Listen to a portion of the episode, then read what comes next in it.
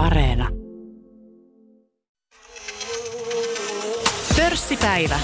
Toimittajana Mikko Jylhä. Yle Puhe.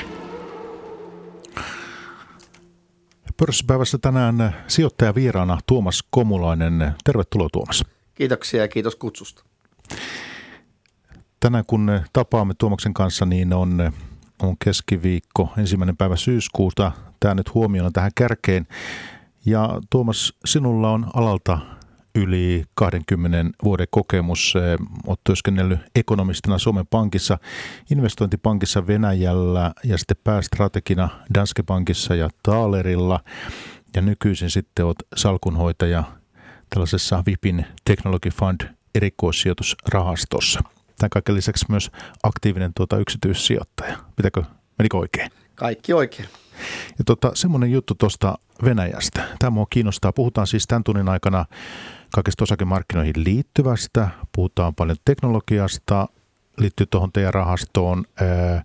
Ja sitten Yhdysvalloista puhutaan Fedistä kaikesta tällaisesta, mutta ajattelin, että kun Venäjä ei ole tässä viime aikoina hirveästi ollut, ollut esillä näissäkään lähetyksissä, meille kuitenkin tietysti tärkeä naapuri, niin tuota, 90-luvun loppu Venäjällä investointipankkirina. Joo, me toisen kaverin kanssa oltiin vasta, vasta valmistuneita maistereita ja mietittiin vähän sitä, että mihin tästä koulunpenkin jäl- jälkeen viittisi lähteä ja tehdä, niin päätettiin lähteä Moskovaan. Silloin Venäjän osakemarkkinat ja pääomamarkkinat oli hyvin alkuvaiheessa ja haluttiin oppia uutta.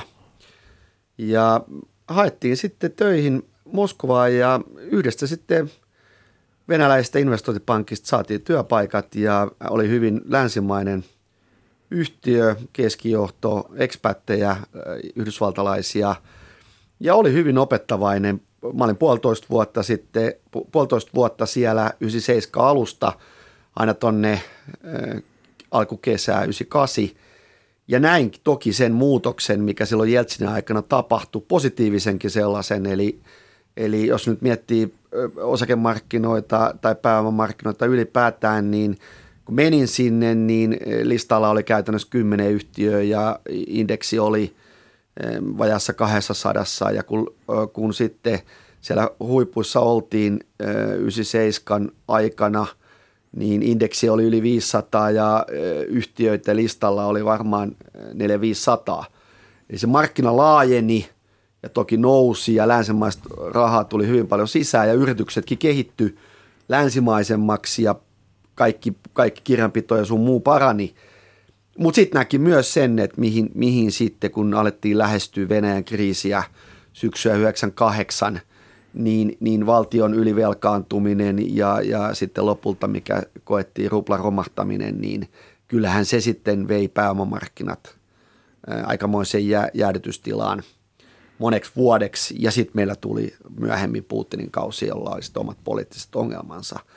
Et kyllähän siinä niin kuin suoraan koulupenkiltä – maisterismies, niin oppii aika nopeasti, miten markkinatalous toimii hyvässä ja pahassa. Pari juttua, mutta saanko mä pyytää, että puhut ihan hieman lähempää mikrofonia. Ilman muuta. Yes, kiitti. Niin se, että voit vaikka siirtää sitä tuossa, jos haluat korjata asentoa, mutta se, että e, pari asiaa. Ensin se ihan arkielämä ja, ja kaikki semmoinen 90-luvun lopun Venäjällä. Niin minkälaista se oli Moskovassa siihen aikaan? no oli, joo, oli se sitä, että ravintoloita Moskovassakaan ei montaa ollut, kun me mentiin ja ruoka haettiin kioskista usein jäätyneinä.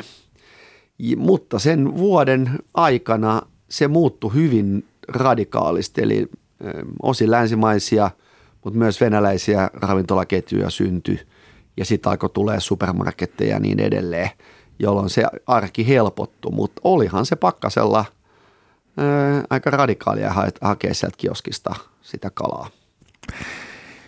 Ja se, että monet suomalaiset yhtiöt Venäjällekin ovat tässä vuosien varrella lähteneet, mutta sitten tulleet verissä päin takaisin. Näitä esimerkkejä on paljon. Se on ollut hyvin hankala markkina. Ilman muuta. Ja, ja siinä näkee sen, että jos katsoo pitkää, vähän tästä nyt pitempää perspektiiviä, niin, niin jos on ei-demokraattinen valtio, niin täytyy olla valmis siihen, että se yrityksen toimintakenttä voi muuttua radikaalisti yön yli. tai sitten pitkässä juoksussa. Ja, ja valtiojohdolla tai viranomaisilla ei ole se sama edellytyksiä, luoda edellytyksiä yrityksille. He ei tavoittele sitä kuin mitä ehkä Yhdysvalloissa, Ruotsissa tai länsimaissa ylipäätään. Ja sama, samat lait ei, ei, ei niin kuin päde, mitä, mihin me ollaan länsimaissa tottuneita. Ja, ja se pätee niin kuin nykyiseen Venäjään, se pätee nykyiseen Kiinaan ja niin edelleen. Ja tämä teidän tekkirahasto, mitä luotsaat, niin siinähän ei kiinalaisia teknologiaosakkeita ole ja just tämä regulaatio, eri, äkillisesti muuttuva sääntely on siinä. No ilman muuta nyt päästään tähän päivään ja se syy, miksi en ole sijoittanut tässä rahastossa käytännössä teknologiayhtiöihin Kiinassa, vaikka siellä on maailman jättejä, Alibaba ja Tencent nyt erityisesti, niin juuri tämä, että mä en, mä en voi sijoittajana luottaa siihen, että yrityksen toimintakenttä, se voi muuttua yön yli. Niin kuin me nähtiin viime syksynä Alibaban tapauksessa ja sen rahoitusyhtiön äh, tapauksessa, että yön yli sen toimintakenttä muutettiin täysin, täysin erilaiseksi. Se joutui pitää pääomaa 30 kertaa enemmän, se ei pysty enää kilpailemaan äh, valtiollisten pankkien kanssa samalla tavalla – ja, ja nyt sitten samalla tavalla regulaatio muuttuu.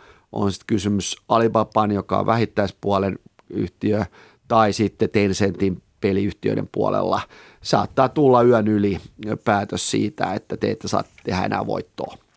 Ja se on, se on semmoinen asia, että mä en, se on hyvin vaikea sijoittajalle toimia tämmöisessä ympäristössä – E, e, että mietitään, että onko yrityksen tehtävä tehdä voittoa osakesijoittajille vai onko se valtion taholta joku muu. Ja sen takia en, en ole toistaiseksi sijoittanut. Mutta totta kai Alibaba ja Tencent on, on, on Aasiassa todella isoja yrityksiä.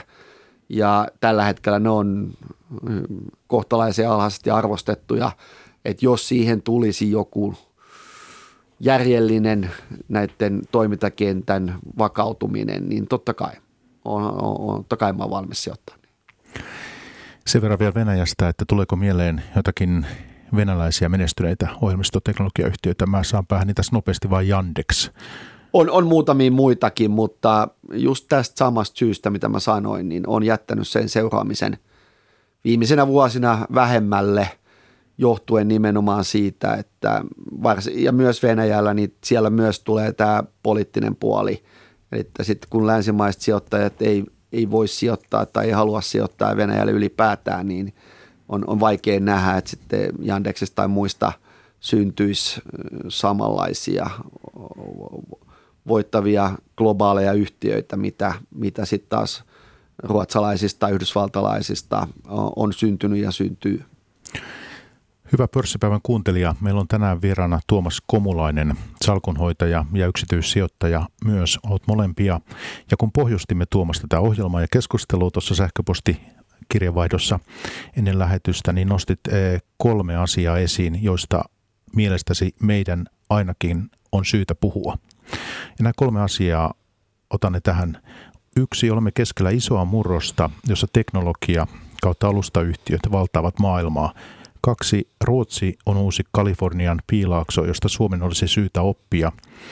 Ja sitten kolme, Fedin rahapolitiikan muutos ja vaikutukset. Ja voitaisiin tehdä sillä tavoin, että keskustellaan toki kaikista näistä, nämä on hyviä, mutta se, että otetaan tämä rahapolitiikan muutos ja vaikutukset. Tässä esimerkiksi elokuussa tuli tämmöinen vuospäivä, kun Yhdysvaltain dollari otettiin lopullisesti irti kultakannasta hetkinen 71. Ja tota, mä nyt en ole näihin asioihin perehtynyt, sä oot näistä tota, tehnyt tutkimusta ja muuta, mutta se, että tämmöinen vuosipäivä oli 71 ja nyt inflaatio tietysti ollut markkinoilla tämän vuoden tämmöinen keskeinen teema, ja ollaan saatu näitä inflaatiolukuja. Niin tota, öö, tässä on 3-4 prosentin haarukassa liikuttu kai tässä erilaisia viime kuukausina, niin, niin tota, mitä sä inflaatiokehityksestä nyt ajattelet? Minkälainen uhka se on?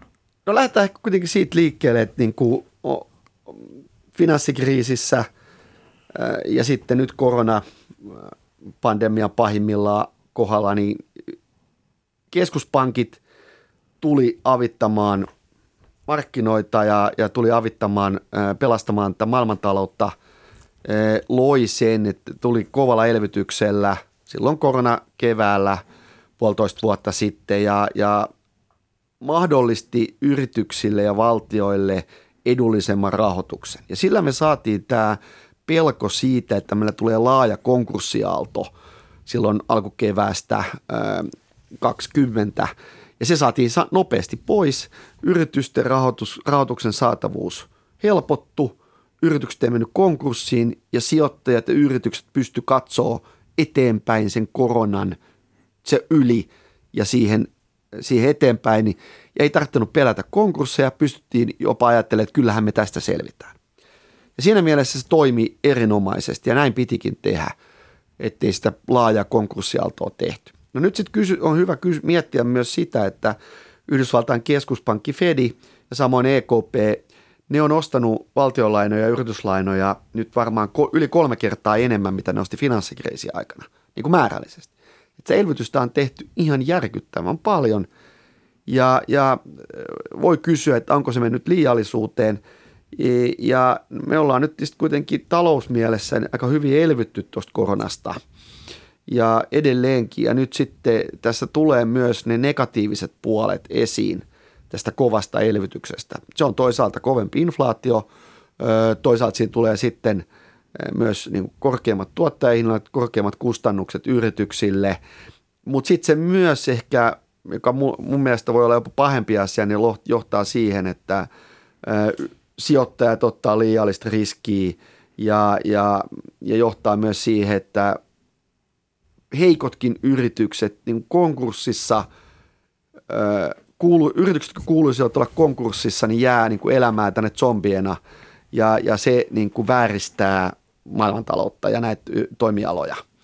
Ja tämä, tämä keskuspankkien täytyy alkaa nyt ottaa pikkuhiljaa pois ja se me nyt aletaan vähän aikaa näkee nyt Fedin, Fedin Yhdysvaltain keskuspankin Fedin johdolla tänä varmaan loppuvuonna aletaan vähentää näitä yrityslainojen ja valtionlainojen ostamista, tehdään niin sanottu taperingi, ja se sitten pikkuhiljaa ensi vuonna 22 ja 23 alkaa vaikeuttaa ja, ja kiristää tätä rahoituksen saatavuutta yrityksille ja sijoittajille. Ja tämä on tietysti tervettä. Ja, ja, ja se sitten jossain vaiheessa vaikuttaa, johtaa siihen, että ne liikaa velkaa ottaneet yritykset, ne liikaa velkaa ottaneet sijoittajat jo alkaa pikkuhiljaa joutua vaikeuksiin.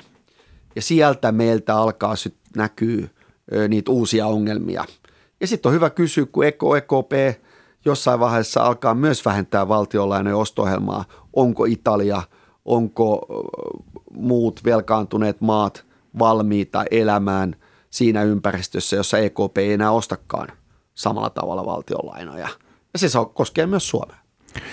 Mutta mitä tulee markkinareaktioihin tuonne viime perjantain tuota, Jackson Hole niin tuota, symposiumin jälkeen, niin missä Powell puhuu, niin eihän aika iloisesti markkinoitti vasta. Joo, tätä on tietenkin odotettu pitkään ja pelätty, että tuleeko nyt jo joku kovempi kiristämisilmoitus, sitä ei tullut, mutta totta kai siinä myös pohjustetaan nyt markkinaa siihen, että kohta alkaa kiristäminen. Ja, mutta Fedi Powellin johdolla on pystynyt ja pystyy ilmeisesti tekemään tämän hyvin rauhallisesti niin, että siitä ei ilmeisesti ole syntymässä mitään äkillistä kriisiä, että se kiristäminen ei tehdä liian nopeasti, mutta se ehkä toinen pelko voi sitten olla, että sitä ei saa myöskään tehdä liian myöhään – että meillä pääsee inflaatio ja tämä negatiivisuuspuoli liikallisesti syntymään ja näitä negatiivisia eh, ongelmia ei, ei, ei saa tulla esiin. Eli kyllähän siinä Fedi ja miksi EKPkin niin on, joutuu kyllä nuoralla tanssimaan ja siitä syystä eh, tästä tulee, tässä lähivuosina tulee toki eh, vaikeimmat ajat niin sijoittajillekin, et, et, et, ja siinä ei ole mitään, ei Fedi ja EKP ei saa epäonnistua tässä. Mitä sanot sitten niille sijoittajille, joiden mielestä nyt ollaan kuilureunalla? Tätähän no, on paljon tätä keskustelua ja huolestuneisuutta. No sitä on ollut niin pitkään kuin mä muistan, niin tässä on ollut sitä. Koskaan ei Ka- ole hyvä aika Niin, niin että sehän, että sitten täytyy aina muistaa se, että ehkä kaksi oppia tästä, että ensin on hyvä muistaa se, että ähm, yrittäminen, omistaminen tai pitkäaikainen sijoittaminen, niin se on kuitenkin se, missä länsimaissa tuotot tehdään pitkässä juoksussa. Jos saat yrityksissä kiinni, jotka tavoittelee voiton tekemistä, niin, niin, niin siellä parhaat tuotot tehdään pitkässä juoksussa. Ja sit, mutta sitten taas toisaalta kannattaa sijoittaa sen verran, että nukkuu yönsä hyvin, e, e, ettei ota liikaa riskiä. Et siinä mun mielestä ehkä tuossa ne pää, pääkoinit, mutta onhan tässä nyt sitten, jos puhut, tullaan ihan tähän, tähän päivään, niin meillä on ollut monta hyvää vuotta sieltä finanssikriisin jälkeen, ja nyt korona aiheutti tähän, tähän tämmöisen dipin, josta on elvytty hyvinkin nopeasti, ja nyt sitten viimeinen vuosi, käytännössä vuosien on menty niin, että ei ole varmaan, ei ole tulla yhtään viiden prosentin edes korjausliikettä. Että kyllähän tähän nyt niin kuin lyhyellä tähtäimellä tulee korjausliikkeitä. Ja sitten jos katsoo pitempää perspektiiviä, niin, niin mistä mä aloitin, sanoin tuossa, että sitten kun Fedi ja EKPn kiristäminen – menee riittävän pitkälle, niin kyllä meillä sitten osa yrityksistä joutuu ongelmiin, osa sijoittajista joutuu ongelmiin ja sitten meillä alkaa näkeä niitä niin kuin, myös reaalitaloudessa niitä ongelmia. Ja se ajoituksen saaminen oikein on tietysti vaikeaa, mutta varmaan nyt lähivuosina tullaan näkemään ongelmia. No kuinka laaja, sä viittasit tuohon zombifikaatioon, kuinka laaja, laajasta ongelmasta tässä on kysymys? No meillähän ei tällä hetkellä ole näkyvissä samanlaista, yhtä laajamittaista niin kuin ylivelkaantumista kuin meillä oli ennen, ennen finanssikriisiä, jolloin niin kuin laajasti eh, Yhdysvalloissa, mutta myös Euroopan reunavaltioilla, reunavaltioissa oli, oli toisaalta ylivelkaannuttu, eh, Yhdysvalloissa äh, niin kuin asuntomarkkina oli täysin ylikuumentunut ja siellä oli ylivelkaantuneisuutta – osin myös Euroopan reunavaltioissa oli sekä, sekä asuntomarkkinoiden ylikuumentumista että niin kuin valtion ylivelkaantumista. Et samanlaisia velkaongelmia meillä nyt ei ole nähtävissä. Meillä on Yhdysvalloissa ja joissain länsimaissa osa yrityksistä, pieni joukko yrityksistä, jotka on ylivelkaantuneita, mutta ehkä se pahimmat tällä hetkellä riskikeskittymät voi olla täällä sijoittajan puolella.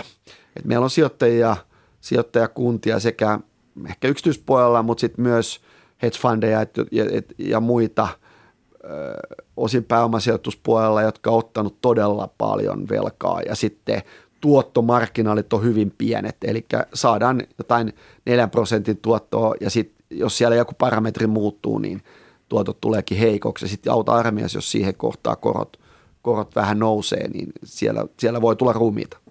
Mutta eikö tämä korkojen nousu ole kuitenkin tota, mistä kukapa näistä minä ainakaan tiedä, että mihin se kehittyy. Mutta että, joo, mutta, tota, se, joo, mutta se, se tulee sitä kautta ensin esiin, että kun meillä tällä hetkellä heikotkin yritykset saa, äh, saa niin kuin lainaa prosentilla puolella toista, eli heikotkaan yritykset tai huo, jo velkaantuneet sijoittajat, he, he saa myös lainaa niin kuin hyvin maltaisella korolla. Puhutaan niin sanotusta niin kuin, yrityslainaspredeistä – puhutaan heikkojen yritysten, paljonko ne joutuu ottamaan niin kuin riski lisää. Ja ne on hyvin pienellä tasolla. Ja nyt sitten kun EKP ja Fed alkaa kiristää, niin kyllä nämä spreadit alkaa leviämään ja, se johtaa, ja ne nousee niin kuin selvästi. Ne nousee jonnekin 4 prosenttiin, 5 prosenttiin ja siellä sitten alkaa tulla ne ongelmat. Ei ne enää ole kannattavia yrityksiä sillä 5 prosentin korolla. No hyvä on. Onko tähän ison kuvan nyt jotakin erityisesti sinun mielestäsi syytä lisätä jotain? Tämä Fedin rahapolitiikan muutos ja vaikutukset oli tämä eka kohta tässä ja, ja tota, sitten tietysti Kiina, Kiinan kasvu, vähän jo sivuttiin Kiinaa tuossa, mutta että onko siellä momentum vähän hiipumassa? Ja mikä merkitys sillä on? No Kiinalla on iso merkitys maailmantalouteen ja, ja käytännössä monelle toimialalle ihan pääkasvun moottori. Ja kyllä me eletään Kiinassa tämän Xiin kaudella nyt aika iso murrosta, jossa he on luomassa niin kuin kilpailevaa järjestelmää tähän Yhdysvaltojen länsimaiseen ympäristöön,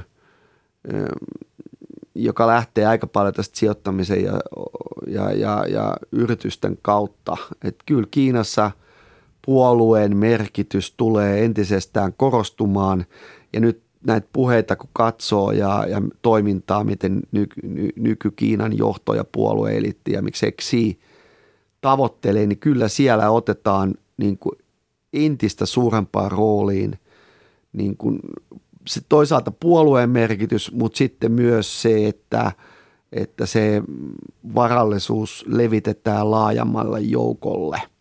Eli, eli nyt tullaan verottamaan entistä enemmän yrityksiä Kiinassa, rikkaita tullaan verottamaan, perintöveroa tuodaan, kiinteistöveroa tuodaan ja siellä tämä niin kuin vapaan yrityksen toimintakenttä tulee muuttumaan aika radikaalisti. Se ei tietenkään tapahdu yön yli. Kiinassa pers- aikaperspektiivit on aina pitempiä, mutta tämä muutos, siitä tulee niin kuin erilainen uusi napa maailmantalouteen, joka toimii eri tavalla, mihin me ollaan länsimaissa tottunut. Ja siinä sivussa luodaan eri tavalla toimiva pääomamarkkinat, jotka, jo, jo, joiden keskipisteessä ei olekaan Wall Street, vaan se on, on se sitten Shanghai tai äh, kiinalaistuva Hongkong. Se jää nähtäväksi, mutta ja varmaankin tätä me tullaan näkemään, että ne listautumiset ei tapahdu näillä kiinalaisyrityksillä enää New Yorkiin, vaan ne tapahtuu sitten kotimaassa. Mutta tä, tä, tässä niin tullaan näkemään, että Kiinan markkina tulee tästä mielessä – olemaan kyllä aika hankala. Ja sit se, sekä tässä ympäristössä mielessä, että sinne on vaikea, aika vaikeampi sijoittaa näihin kiinalaisiin yrityksiin. Ja sitten siinä on edelleenkin tämä, että ne edellytykset tai edellytykset ja se toimintakenttä voi muuttua yön yli, koska näillä Kiinan puolueilla on, on ihan eri tavoitteet. Ja mua, mua kyllä mietityttää se, että miten tämmöinen tämmöinen tällä tavalla toimiva – koska se muuttuu entistä enemmän kommunismiksi, mitä se on ollut viimeiset 2-30 vuotta, jossa kuitenkin nämä yritykset, yritykset on saanut toimia ja tavoitella voittoa, niin tämä tulee muuttua. Mielellään, miele, seuraan sivusta kyllä tarkasti, mitä tuosta tapahtuu, mutta me tullaan elää kyllä aika, voi olla, että me tullaan erää, eh, näkemään aika erilainen Kiina eh, ja, ja sen ympäristö seuraavan viiden vuoden aikana – mutta eh, kuten sanottu, en ole mikään täys Kiina-ekspertti, sitä ehkä voi olla joku toinen, toinen ra- radiopäivä ja voit kutsua tänne jonkun toisen ekspertin puhumaan. Mutta siis nämä kaikki, mitä tässä puhut, niin nämä on niitä syitä, miksi, miksi Kiinan tekkiosakkeet varmaan markkinoilla sitten on tullut alaspäin tässä kesäaikana. Nimenomaan, mm, nimenomaan. mutta mut, mut me ollaan tuossa muutoksessa vasta um, alku, alkuvaiheessa. Et me, se on mielenkiintoista, tulee aika radikaaliksi se muutos. Tuomas Komulainen tänään pörssipäivän vieraana, niin voitaisiin Puhutaan tästä isostakin kuvasta sen mukaan, mitä tässä vielä lähetyksen aikana tulee. Meillä on mukavasti aikaa puhua yli puoli tuntia, mutta se, että voitaisiin mennä tähän tekki, tekkikuvioihin, teknologiaan, alustatalouteen, kaikkeen tähän, koska tämä on sulle semmoista niin kuin keskeistä sekä yksityissijoittamisen puolella että sitten tietysti tuon rahaston kautta. Niin tuota, miksi on niin tärkeää olla, olla tota sijoittajana nyt läsnä teknologiassa? No me voidaan hetkeksi jättää nämä te, niin kuin pörssiosakkeet ja, ja ne, ne sivummalle, mutta niin jos katsoo maailmantaloutta ylipäätään ja toimintakenttää ja yrityskenttää, niin me ollaan eletty viimeiset kymmenen vuotta ja varsinkin viimeiset viisi vuotta niin ympäristössä, jossa teknologiayritykset, teknologia-alustayhtiöt valtaa maailmaa, ne valtaa markkinoita perinteiseltä yhtiöitä ja ne luo uusia toimialoja, uusia kasvualoja. On se sitten totta kai nämä mm, isot Google, Facebook, Netflix, Apple, Amazon, mitä me tunnetaan, se ei jää millä tavalla näihin. Eli monet toimialat muuttuu ihan täysin. Jos me katsotaan mainostamista, niin perinteisen mainostamisen, joka tapahtuu sanomalehdissä, televisiossa, kaduilla, sen merkitys on pienentynyt ja tulee pienentymään radikaalisti. Eli mainostaminen tapahtuu entistä enemmän verkossa, ihan netissä, mutta entistä enemmän YouTubessa tai, tai erilaisissa toimialakentissä tai nettitelevisioissa tai netissä lehtien palstoilla ja niin edelleen. Ja sen merkitys tulee radikaalisti kasvamaan. Ja, ja sitten jatkossa siellä ei enää Google ole se ratkaisevinen mainostaminen, vaan, vaan myös sillä sisällön toimittajalla on se Financial Times vai mikä vaan, niin sillä tulee olemaan suurempi merkitys. Mutta sitten monet muut toimialat, me ollaan nähty taksikentässä, miten Uber on vallottanut siellä perinteiset taksikentät. Mut jos katsoo vaikka yksi esimerkki, mikä on mun mielestä hyvä, niin Yhdysvalloissa kiinteistövälitys. Kiinteistövälitys on Yhdysvalloissa ollut hyvin tehoton, ollut kaksi välittäjää, jotka molemmat ottanut kolme prosenttia välityspalkkia. Eli 6 prosenttia menee välittäjille asuntokaupassa Yhdysvalloissa. No, tämä muuttuu nyt ja on muuttunut. Toki koronapandemiasta nopeutti, mutta myös muuten asuntokauppaa tehdään verkon avulla, jossa tehdään sitten paperit, siellä nähdään asunto. Totta kai mennään sitten asuntoon paikan päälle ja sitten se tehdään tehokkaasti siellä. Ja siinä syntyy nyt koko Yhdysvaltojen alueella toimivia kiinteistöyhtiöitä, joiden pääpaino on verkossa. Ja silloin se välityspalkkio putoki johonkin 2-3 prosenttiin, 2 prosenttiin sen kuuden sijaan. Ja nämä pienemmät, jotka pienemmät alueelliset kiinteistöyhtiöt kuolee ja nämä muutamat, ehkä neljä, viisi netissä toimivaa kiinteistöyhtiötä valtaa sen markkinan. Ja siinä me ollaan vasta alussa tämä verkossa toimivaa vasta joku 2-3 prosenttia tästä ö, kiinteistövälitysmarkkinasta, ja mä väitän, että se tulee olemaan 89 prosenttia viiden vuoden päästä. Ja tässä me nähdään tämä kenttä, kuinka nopeasti tämä muuttuu. Ja näitä niin kuin, esimerkkejä on monia. Me voidaan katsoa Lontoon ö, vaikka ravintola- tai kauppaketjupuoli. Kyllä se muuttuu siihen, että – Lontoossa tavallinen keskiluokka ostaakin netistä sekä ruokaa että sitä ravintolapalvelua eri tavalla, mitä se on aikaisemmin tehnyt. Ja siinä sitten pienemmät kauppaketjut kuolee. No tietysti kukapa ei olisi halunnut vuosituhannen alussa sijoittaa vaikka Amazoniin ja varmaan, en tiedä sijoititko mutta tota, itse, mutta se, että tietysti huima story, nyt sitten voittajien tunnistaminen. Joo, tässä on niin hyvä ymmärtää se, että miten tämä alustayhtiö ja teknologiapuoli, miten se toimii. Eli nämä yritykset usein pitkään kehittää sitä teknologiaa, on se sitten se alusta, on se sitten se joku ohjelmisto tai on se sitten vaikka verkossa toimiva peli. Ja jos se sitten nousee ja se kehittyy niin hyväksi, että se on oikeasti maailman paras tai top kolmen joukossa, niin sitten se kasvu on voi olla yllättävän huimaa, koska siinä on aika nopeasti se kenttä, missä toimii, on koko maailma. Se ei ole enää se Pohjoismaat tai Eurooppa, mitä, mitä yritetään lähteä vallottamaan, vaan se on koko maailma. Ja sitten sitä ei tarvii niin kuin markkinoida messuilla, jos se myyntimies käy jalkatyötä ja sitten toimitetaan joku ö, iso tilaus, vaan siinä nopeasti levii verkossa globaalisti. Ja sitten se kasvaa, se, se voi olla, jos se on oikeasti paras, niin se kasvu on huimaa. Ja siinä alkuvaiheessa, siinä kasvuvaiheessa se yritys, ne teknologiayritykset, ei ne yritäkään tehdä voittoa, eikä niiden pidäkään yrittää, vaan niiden pitää vaan nopeasti yrittää vallata se maailma. Ja sitten kun ne on onnistuu siinä – niin, niin sitten kun ollaan siinä saturoitumispisteessä, niin silloin alkaa tekemään voittoa ja keskittyy siihen voiton tekemiseen, missä Apple, Amazon, Google nyt alkaa olemaan. Nyt vasta alkaa olemaan. Mutta miten sä salkunhoitajana tunnistat ne tulevaisuuden voittajat? No sitten täytyy katsoa nyt vaikka tästä kiinteistövälitysmarkkinasta, mitä mä tuossa aikaisemmin puhuin. Ketkä on ne parhaat verkossa toimivat kiinteistövälitysyhtiöt? Ja ketkä alkaa kasvaa parhaiten? Kellä on se paras alusta, se teknologia ja miten se kasvu lähtee menemään ja minkälainen se johto on, onko se oikeasti hyvä – ja sit sä näet sen kasvun. Ja sit kun sä näet sen kasvun, niin sit vaan istut niiden päällä ja luotat itseesi. Ja etkä katso sitä tulosriviä, vaan katsot sitä liikevaihdon kasvua, kuinka se valtaa sitä maailmaa. Ja sit istut siinä päällä. Ja siinä pitää sit uskaltaa istua.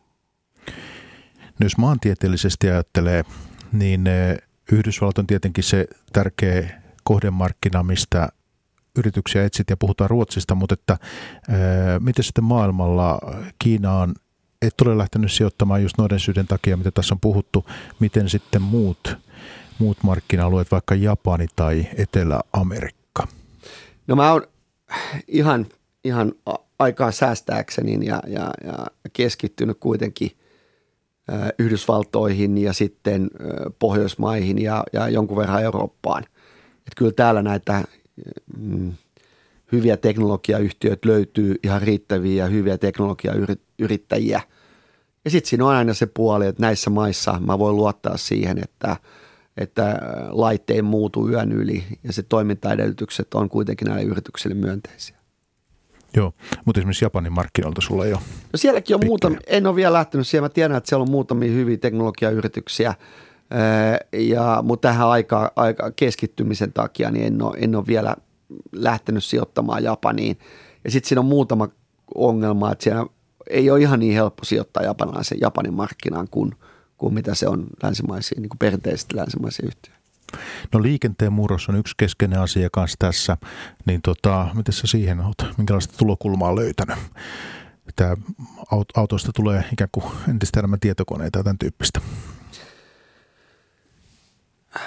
No me tiedetään, mitä Tesla on tehnyt tähän, tähän sähköpuolelle, eli, eli pakottanut kaikki, pakottanut kaikki länsimaat tai pe, perinteiset autovalmistajat myös tulemaan tähän sähköautopuolelle, mutta sitten se on juuri näin, että ohjelmisto tulee entistä suurempaan merkitykseen autoissa. E, ja mä oon ollut sitten jonkun verran mukana näissä ohjelmistopuolen yhtiöissä. Meillä Suomessa on tietysti helppo havaita kuuteen, kuuteen grupin loistava kasvutarina ja on, on, on loistava esimerkki tämmöistä alustayhtiöstä, jota mä myös pidän kuuteta myös omalla tavallaan tämmöiseksi alustayhtiönä, ohjelmistoalustayhtiönä. Eli, eli voi olla, sitä me ei ihan vielä tiedetä, mutta voi olla, että kuuteesta syntyy tähän, tähän niin kuin diginäyttöjen kehittämiseen se ohjelmisto, jota käytetään maailmanlaajuisesti.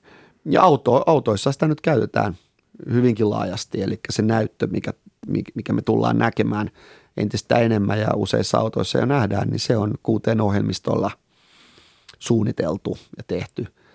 Mutta se laajenee tietysti sitten ja onkin laajentunut jääkaappeihin ja tulevaisuudessa ehkä pölyimureihin ja niin edelleen. Ja sitten jos se näyttö tehdään – kuuteen ohjelmistolla, niin, niin kuuteen toki saa, ähm, saa siitä, on se sitten Mercedekseltä, niin tietysti vuosittaisia maksuja, mutta sitten se saa myös jokaisesta autosta tuoton. Ja tässä sitten nähdään se tämmöisen ohjelmistoalustayhtiön hienous, että jos sä oot oikeasti siinä maailman paras, niin sä saat niitä tuloja jatkuvasti – vaikka sä et enää niin hirveästi kehitäkään sitä ohjelmista. Kuuteen tietysti huima story meiltä kotimaasta ja löytyy muitakin, mutta sitten tämä sun yksi kohta tässä, niin mitä nostit esille, mistä kannattaa keskustella, oli tämä, että Ruotsi on uusi, uusi tänne piilaakso. Suomen olisi syytä ottaa sieltä oppia. No mä nyt tahallani tein tämmöisen vähän provo- provo- provokatiivisen väitteen, mutta kylmä tosiaan on se, että Ruotsissa on jo yli 50 tai ehkä 50 vuotta on, on, on toisaalta siellä on hirveästi teknologiayrittäjiä, osi yliopistoissa ja muualta syntyviä, joilla on ymmärtää tämän teknologia-alustayhtiön kasvu, kasvukentän tällä hetkellä ja sitten heillä on riittävä ambitio siitä, että he lähtee valtaamaan maailmaa jopa globaalisti tässä omalla toimialallaan. Ja sitten se kun he kehittää sitä, ja sitten jos se on hyvä teknologia tai alusta, niin Ruotsissa saa pääomasijoittajilta ensimmäiset 5 miljoonaa, 10 miljoonaa siihen kehittämisvaiheeseen. Ja sitten jos se jatkaa kasvua ja lähtee kasvuun, niin sitten saa uuden 10 miljoonaa. Ja, ja sitten jos se jatkuu, jatkuu hyvänä, niin listataan pörssiin ja sitten saa 30 miljoonaa ja sitä kasvua tehdään sitten nopeasti ja pyhitään valtaan maailmaan. Tämä ketju toimii täydellisesti Ruotsissa. Se toimii ihan yhtä hyvin kuin se toimii Kaliforniassa tai on toiminut Kaliforniassa. Ja sitten Ruotsiin on syntynyt ja syntymässä – kymmeniä ja kymmeniä tämmöisiä alustayhtiöitä, ohjelmistoyhtiöitä, peliyhtiöitä, jotka on top kolmessa maailmassa. Ja, ja ne kasvaa 100 prosenttia, 50-100 prosenttia vuodessa ja työllistää tuhansia tuhansia ihmisiä. Ja siitä Ruotsi pärjää tässä maailmanpäristössä ja niillä ei ole mitään ongelmaa ikääntymisestä tai mistään muualta. Ja tämä on se syy, miksi Ruotsi pärjää hyvin pitkälle. Ja, ja sitten kun mä sanoin, että Suomen pitäisi ottaa tästä mallia, niin ilman muuta meillä pitäisi luoda edellytykset pääomasijoittajille toimii samalla lailla kuin on Ruotsissa ja pyrkii synnyttää tätä pääomasijoittamiskenttää. Ja totta kai pitää kehittää myös näitä teknologiayrityksiä, mutta niitä meillä jonkun verran kuitenkin on näitä yrittäjiä, mutta tämä pääomasijoittamispuoli puuttuu ja se rahoituksen saatavuus pitää saada tällaiseksi. Ja sitten pitää saada se myös näille teknologiayhtiöille se ambitio, että siinä pitää olla maailman johtava. Ja tämä on tärkeää, tällä, jos tämä saataisiin edes lähelle sitä, mitä se on Ruotsissa, niin kyllä me Suomikin, Suomikin voisi tästä ikääntymisestä pärjätä, ikääntymisongelmasta ja muusta ja liian suuresta julkisesta sektorista pärjätä. Mutta nythän se on, kuten kaikki tiedään, se joka on helppo. Tämä pääomasijoittaminen, sehän on kehittynyt kuitenkin tässä Suomessakin. No mutta ollaan lasten kengissä verrattuna Ruotsiin. Mitä se erityisesti pitäisi tehdä? No kyllä se pitäisi luoda edellytykset niin verotukselta että, että muutenkin siihen, että, ja regulaatiopuolelta, että tänne kannattaa perustaa pääomasijoitusrahastoja. Ja ne pitää saada hyvin, hyvin houkuttelevaksi tässä alkuvaiheessa. Tietenkään ei tarvitse olla niin kuin, niin kuin luoda edellytykset niin kuin, niin kuin liian hyväksi mutta, ja, ja niin kuin täysin verottomaksi, mutta kuitenkin tässä alkuvaiheessa meidän pitää saada tänne syntymään, sanotaan nyt 10 uutta, 15, 20 uutta pääomarahastoa, tämmöisen kasvuvaiheen pääomarahastoja. Ja, ja sanoa, että tässä on nyt viisi vuotta, edellytykset on tämän jälkeen ja sen jälkeen ne normalisoituu. Ja luoda hyvin selkeä ympäristö sille, miten se kehittyy. Ja, tää, ja jotta me saadaan tämä tää kasvu tänne puolelle syntymään, ja meidän täytyy muistaa, että tämä työllistää, vaikka monet ei ymmärrä sitä, ajatellaan, että ne on pieniä teknologiayhtiöitä, ne ei ole. Ne, ne kasvaa, ne palkkaa tuhansia ja tuhansia ihmisiä, katsoa näitä Ruotsin jättejä, joita on, on, on, on, on Ruotsin syntynyt. Selvä, hyvä on tuo pääomasijoituskenttä, sen kehittäminen. Tietysti jos miettii tota nyt sitten, niin sä puhut tuosta Ruotsista, että siellä on syntymässä paljon, niin jos sijoittajan näkökulmasta sitä miettii, niin sehän on meille suomalaisille yksityissijoittajille voi olla erittäin niin kuin hyvä mahdollisuus, koska kuitenkin tämä etäisyys meillä on Ilman muuta. Niin. Sieltä on tietoa saatavilla, siellä voidaan tutustua näihin yrityksiin, ja nämä Ruotsissa, sieltä löytyy omilta verkkosivuilta ja joka puolelta löytyy sitä tietoa, löytyy mm, raportteja ja niin edelleen. Ja sieltä vaan sitten perkaamaan sitä kenttää. Siellä on isoja yhtiöitä, siellä on pienempiä yhtiöitä. Mm, moni ei tiedä. On esimerkiksi sellainen kuin yhtiö Sins. Tämä ei ole mikään sijoitussuositus jälleen. Ja, ja voi olla, että Sinsin sen kasvu tai, tai se, en tiedä mihin kehittyy, mutta Sins, moni ei tiedä. Sintsi ihan maailmanluokan yhtiö ja hyvä esimerkki jälleen on tällä hetkellä, te- tekee siis kaikkia viestipalvelua, mitä on se sitten tekstiviestillä, sähköpostilla tai laajempaa viestiä, mitä me saadaan yrityksillä, yrityksistä. On se sitten mainostamista tai on se lentoyhtiöiden viestiä, että lento on peruttu, valitse uusi lento, niin se tulee Sintsin ohjelmi, ohjelman, ohjelmiston kautta ja sitten se saavuttaa se operaattori ja tulee ö, mun puhelimeen ja sitten mä saan sen viesti ja voin valita uuden lennon ja niin edelleen. Ja tällä, tällä kentällä Sints on maailman kakkonen. Et, et, et, et siinä on toinen jenkki, jenkki, jenkkiyhtiö ja sitten on käytännössä Sintsi. Ja tässäkin jälleen ruotsalainen ne on kehitti pitkään sitä ohjelmistoa, se teki pari yritysostoa sekä Saksasta että Intiasta ja sitten, ja sitten Yhdysvalloista ja kasvanut markkinajohtajaksi tai to, numero kaksi maailmassa. Ja kaikki me tiedetään, että tämä markkinointi, tämä viestipalvelu tulee kasvaa rajusti. Eli me tullaan saamaan entistä enemmän tekstiviestejä, WhatsApp-viestejä, jo, jonka kautta me, me sitten eletään, on se sitten applikaatioiden kautta tai sitten ihan tekstiviestin kautta. Minkälainen ongelma se on vai onko se ongelma vai onko se toimittajan vähän tämmöinen turha etukäteiskäsitys, mikä ei pidä paikkansa se, että sitten kun suomalaisia on pienempiä teknologiayhtiöitä, alkaa tulla menestystä ja nähdään potentiaalia, niin myydään omistus. Mm. Onko tämä minkälainen ongelma meille? Onko tässä eroa Ruotsin ja Suomen välillä?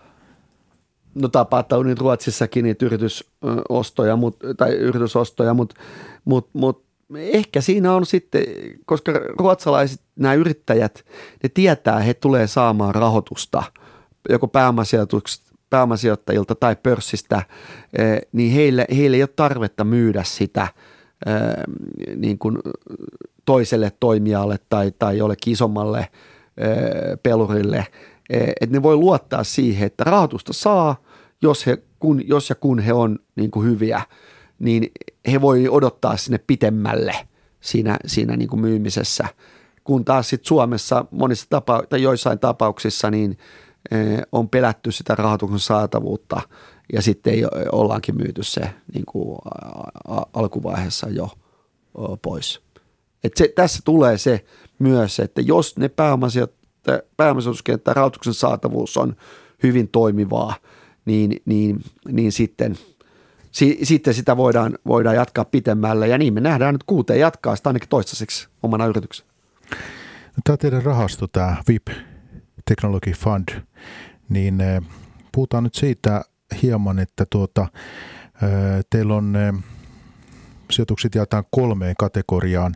Vakaat ja isot globaalit teknologiayhtiöt, nopeasti kasvavat ja markkina-asemaa voittavat alustayhtiöt ja pienet sekä keskisuuret teknologiayhtiöt, varsinkin Pohjoismaissa.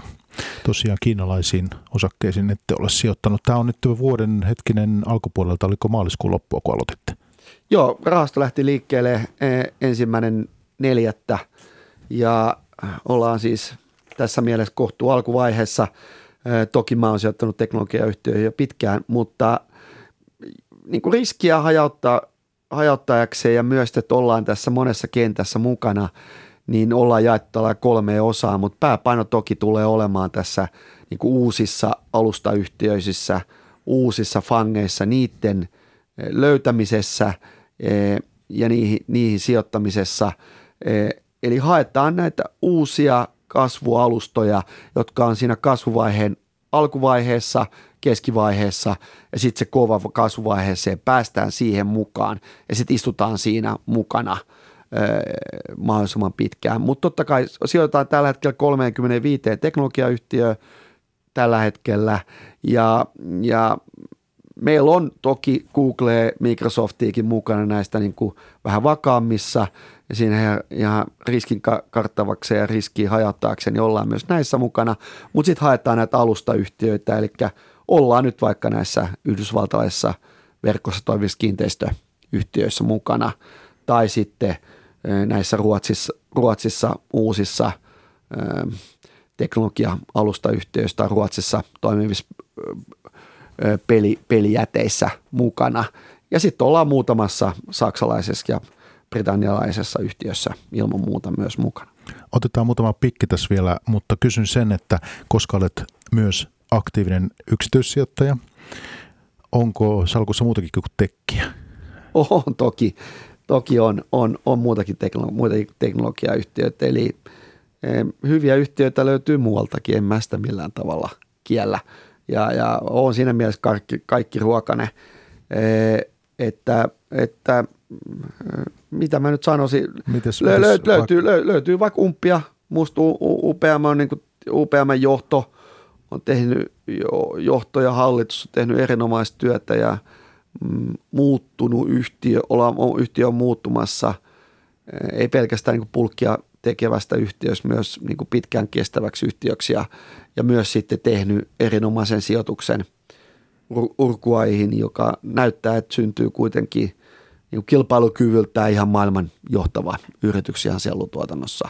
Muuttaa se yhtiön aika erilaiseksi siinä mielessä.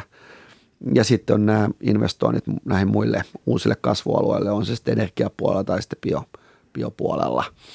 Eli, eli mm, tässä mielessä niin on, on, on, on omassa, omissa salkusta ja oman sijoitusyhtiöni puolella, niin, niin on, on sijoitan toki muihin kuin, kuin teknologiayhtiöihin. Ja totta kai on sijoittanut myös oman rahan tähän rahastoon.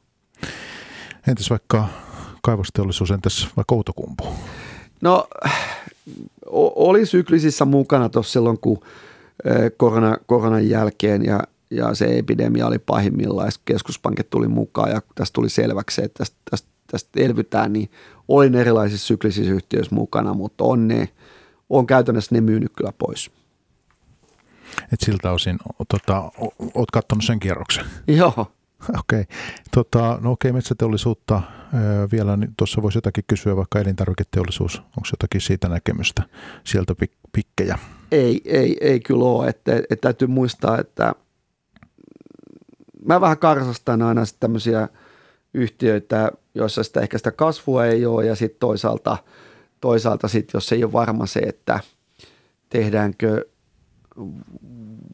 tehdäänkö niin kuin voittoa, niin kuin tehdäänkö yrityksen, onko tavoitellaanko yrityksen äh, voittoa vai tavoitellaanko parasta tilannetta omistajille, niin se on sitten aina vähän karsasta. Hmm. Toisaalta brändi voi olla myös aika pitkä. Ilman muuta pitkä tota, ää, kestävä kis, kilpailuetu, mutta hei, tämä teidän Top 10 Holdings rahaston puolelta, niin otetaan täältä pikkeinä. Varmaan kiinnostaa nämä nostot, nostot koska nämä on semmoisia yhtiöitä, että ei niistä kovin paljon Suomessa varmaan sijoittajapiirissäkään ole aina keskusteltu, niin esimerkiksi tämmöinen brittiläinen mediayhtiö Future Eikö se ole täällä teillä aika isolla painolla? Joo, se on itse asiassa tällä hetkellä rahaston suurin yhtiö on Future, Future, Future kirjoitetaan Future PLC, jos, jos yes. kiinnostaa. Se on Britanniassa listattu erinomainen johto, kaksi naista johtaa ja, tota, ja, ja on, strategiana on ollut kehittää verkossa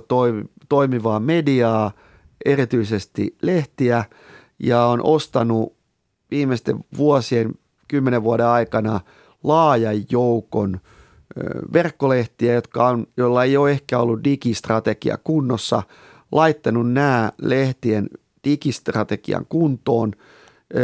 On myös muutakin kuin lehtiä, eli, eli, eli YouTuben kaltaisia verkossa toimivia alustoja. Ja sitten ne, kun niillä on tällä hetkellä yli sata niin kuin verkkolehteä sekä Yhdysvalloissa että Euroopassa – niin ne saavuttaa jo yli 30 prosenttia Yhdysvaltojen ihmisistä, Yhdys, ihmisistä Yhdysvalloissa, varsinkin miespuolisia, mutta myös naispuolisia, ja, ja sitten myös Britanniassa yli 30 prosenttia ja Keski-Euroopassa entistä enemmän, niin sittenhän niiden on helppo myydä mainostajille koko tätä alustaa. Haluatko saavuttaa kaikki golfin pelojat? Haluatko saavuttaa kaikki ö, kodin, kodin parantamisesta, kodinhoidosta – kiinnostuneet ihmiset, niin tästä tästä saat ne kaikki, kaikki verkkolehdet ja niin edelleen. Ja niin tässä mielessä se kilpailee Googlen kanssa. Eli on noussut ihan tämmöisestä perusteverkkolehdestä niin ihan Googlen kanssa kilpailevaksi yritykseksi. Ja, ja tämmöisiä voittajia meidän pitää Euroopasta, just tämmöisiä voittajia e, e, Pohjoismaista, Euroopasta ja miksei Yhdysvalloista me haetaan tässä rahastossa. Mutta eikö tässä kuitenkin tule vähän tämä kielialuekysymys sitten kanssa mukaan, että Suomikin niin omansa? Toki, mutta kyllä, kyllä Futurellakin on, on ranskalaisia lehtiä ja niin edelleen, mihin he, mihin he on sijoittaa. Mutta jos miettii, että tavallaan tämmöinen palvelu tulisi, tai tämmöinen joku toimija tulisi Suomeen, niin tiettyä kynnystä siinä on kuitenkin. No ei, ei, mutta ei me voida ikinä tietää, ne voi ostaa täältä kasan lehtiä. Hmm. Okei, no hei, hyvä. Tämä oli tämä Future ennen isolla painolla teillä. Niin sitten hiukan toisenlainen, tämä itse asiassa liittyy tuohon elintarvikepuoleen, mistä, äh, mitä jo vähän sanoitkin, että, että äh, hirveästi sieltä on oma salkku ainakaan ostanut, mutta sitten tämä tämmöinen Hello Fresh. Joo. Siinä on Euroopassa y- yksi hienoja yhtiöitä, joka on saksalainen yhtiö lähtö al- alun perin niin toimii tällä hetkellä erityisesti Yhdysvalloissa. Yksi aidoimpia niin kuin, ehkä ruotsalaisten lisäksi, jotka on niin kuin, pärjää Yhdysvalloissa erinomaisesti. Eli tekee sekä niin kuin ravintolapalveluja, niin kuin va- puolivalmiita ruoka-annoksia, mutta myös valmiitakin ruoka-annoksia, mutta sitten myös ihan sitä niin kuin, ruokapakkauksia, josta sä sitten itse teet sen.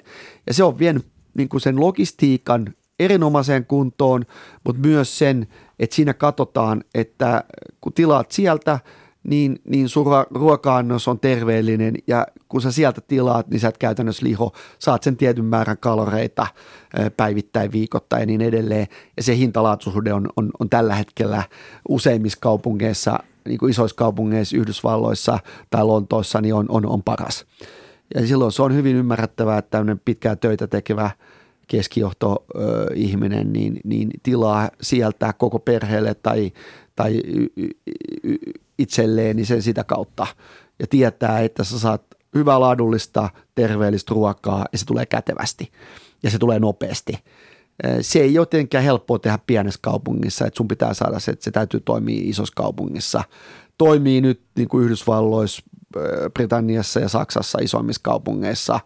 Tulossa Tukholmaan ei ole mitään sanonut, että koska tulee Helsinkiin tai Suomeen, että, että se voi olla, että täällä, täällä tämä kesko ja pienuus tekee sen, tai, tai nämä isot, isot ketjut, niin voi olla, että tänne ei ole helpoin tulla.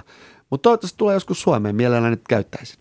Mitä se yrityksen luvuista, mitä voit niistä meille kertoa, että kannattavuutta ja tämmöistä? No joo, siis niin kuin yleisesti näistä, jos lähdetään siitä, niin kun sitten katsoo, niin tietenkin kun monet puhuu, että nämä on kalliita, en mäkään sijoita niin kuin, niin kuin Mä, mä katson aika paljon näitä, niin kun alu, kun alan perkaamaan, niin katson näitä yritysarvoja, markkina-arvoja suhteessa liikevaihtoon, koska jos on siinä kasvuvaiheessa, niin mun ei kannata katsoa sitä tulosriviä ja sitten myöhemmin alan katsoa sitä, miten se on arvostettu suhteessa tulokseen.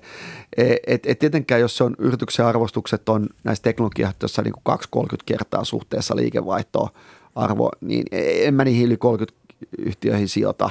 Ne on mulle liian kalliita, mutta toki voi seurata niitä.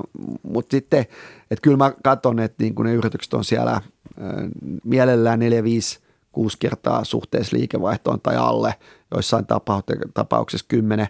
E, kuuteenhan on nyt varmaan 15 kertaa EV että se on kyllä, kertoo vaan siitä, että siinäkin niin kuin arvostukset on kohdillaan, mutta jälleen kerran loistava, loistava yritys. No nämä erilaiset ruokapalveluyritykset ja tämmöiset kurjeripalveluhommat, niin tietysti on nyt sitten ollut viime vuosina paljon esillä, mutta, ja niihin on paljon odotuksia ladattu, mutta että miten se kannattavuus niin se ei ole kummonen ollut. Et sä uskot, että toikin muuttuu sitten tota... No Hello, Hello Fresh pystyy tekemään tulosta. Se tekee tällä hetkellä 5 prosentin markkinaalia. On tehnyt jossain kohdassa 7-8 prosentin markkinaalia. Et tietenkään se ei ole sitten semmoinen niin ohjelmistoyhtiö tai kuuteen tapainen tai muiden, jotka pystyy tekemään 3-40 prosentin marginaalia. E, Mutta sitten taas HelloFreshin arvostus on suhteessa liikevaihtoa kaksi kertaa – että se on niin kuin jälleen kerran. Ja sitten kyllä mä HelloFreshissa näen sen, että jos se on oikeasti paras niin kuin täm, tässä mielessä, niin jossain vaiheessa, kun se, se pystyy sitä alkaa tekemään sitä markkinaa, se saavuttaa sen ison käyttäjäkunnan ja, ja, ja sitten se voi alkaa keskittyä. Sen ei tarvitse enää investoida siihen ä, alustaan, logistiikkaan, ohjelmistoon, niin se voi alkaa sitten keskittyä siihen markkinaaliin, parempaan markkinaaliin ja sitten se painaa rahaa, jos, jos näillä niin kuin, äh, hauska sitä halu, haluaa sanoa. Et se täytyy aina muistaa, että näit, näissä yrityksissä tulee jossain vaiheessa kohta, että heidän ei tarvitse enää investoida, investoida siihen kasvuun tai ohjelmistoon, vaan sitten se alkaa, voi keskittyä siihen tuloksen tekemiseen. Tuomas Kumulainen, meillä on tässä muutama minuutti aikaa, niin nyt jos mennään tätä syksyä tässä, katsotaan eteenpäin, niin sinä olet osakkeissa ja minkälainen osakepaino omalla puolella, onko, mennäkö ihan kansapohjassa? No ei, kyllä mä oon lisännyt käteistä ihan rehellisesti sanottuna omassa, omassa sijoitusyhtiössä ja omissa salkuissa ja tässä mielessä, että on vähän lisännyt käteistä, että kuitenkin tuo keskuspankin kiristäminen tuo sen, että meillä tulee jossain vaiheessa vähän vaikeammat ajat. Mutta kyllä osakkeita on, on ihan kunnollisella painolla edelleen ja on näitä teknologiayhtiöitä ja sitten on vähän turvallisempia yhtiöitä, että tuommoisella, tuommoisella salkulla ja tuommoisella allokaatiolla öö, on, on sijoittanut. No minkälaista hajautusta muuten pidät omassa salkussa? Kuinka monta yhtiötä? No mulla on ollut sellainen tapa, että, että, että, että mä sijoitan pieniä määriä yhtiöihin, jotka tuntuu kiinnostavilta, mutta joita en niin hirveästi tunne. Ja, sit, ja ne on pien, todella pienellä painolla, mutta sitten mulla on niin kuin todella isolla painolla tämmöiset yhtiöt, joihin mulla on vahva luotto. On se sitten tämä Future tai miksei QT tai tämä Sins, minkä mä mainostin, tai nämä Yhdysvalloissa olevat kiinteistövälitysyhtiöt, niin nämä on sitten todella isossa painossa. Mutta et, et, et siinä mielessä omassa, omassa salkussa ja, ja tässä, tässä tota, omassa sijoitusyhtiössä, niin, niin salkkumäärä on yllättävän, yllättävän iso, mutta se johtuu vaan siitä, että mä haluan tätä kautta oppia uusia yrityksiä ja haluan oppia niistä. Ja sitten tässä – rahastossa, joka on kuitenkin se pääpaino, niin siinä on tällä hetkellä tosiaan 34 yritystä, öö, mihin sijoitan. No onko sinulla jotakin tämmöisiä huoneentauluja, jotakin vinkkejä tai neuvoja tai lauseita, mitä olet pitänyt vuosien varrella niin kuin mielessä? Että... No mä oon halunnut pysyä niin kuin hyvin joustavana sijoittajana. Että ei, ei mulla ole mitään sen suurempia, mutta kyllähän tässä nyt on oppinut sen, että, että, että, että jos alkaa yritystä, yrityspuoli menee niin kuin, yritys alkaa menee huonompaan suuntaan, niin, niin sitten kannattaa kyllä myydäkin. Ja se pätee erityisesti täällä teknologiapuolella. Että sitten jos se ei olekaan se voittaja, niin sitten se tie voi olla tuskane. Ja se voi olla usein pitkäänkin tuskane – että ensimmäisistä merkeistä kannattaa alkaa niin kuin jo myymään. Et se on, niin kuin, se on niin kuin yksi neuvo. Ja sitten taas niissä voittajissa kannattaa pysyä pitkään, koska ne sitten voi nousta, miksei täällä teknologiapuolella, mutta myös muualla. Jos se on yritysjohto, on hyvä, jos se kasvuun päästään mukaan, niin se voi kestää yllättävän pitkäänkin. Ja, ja siinä mielessä kannattaa niissä olla mukana. E, et tässä se on, että eli, eli äh, leikkaa tappiot ja pysy sitten voittajissa – se on yksi neuvo ja toinen neuvo on se, että kyllä yritysjohtoon kannattaa sijoittaa ja yritys, hyvään yritysjohtoon. Eli, eli kyllä se on sitten se yksi selvä kriteeri. Hei, tässä vaiheessa meillä on Tuomas tullut tunti täyteen. Mun on aika kiittää sijoittaja vieraana Tuomas Komulainen salkunhoitajana VIP Technology Fund erikoissijoitusrahastossa ja sitten myös aktiivinen yksityissijoittaja. Kiitti Tuomas, kun pääsit käymään meillä pörssipäivässä. Tämä oli ilo mun, mun puolella. Pörssipäivä. Toimittajana Mikko Jylhä. Yle Puhe.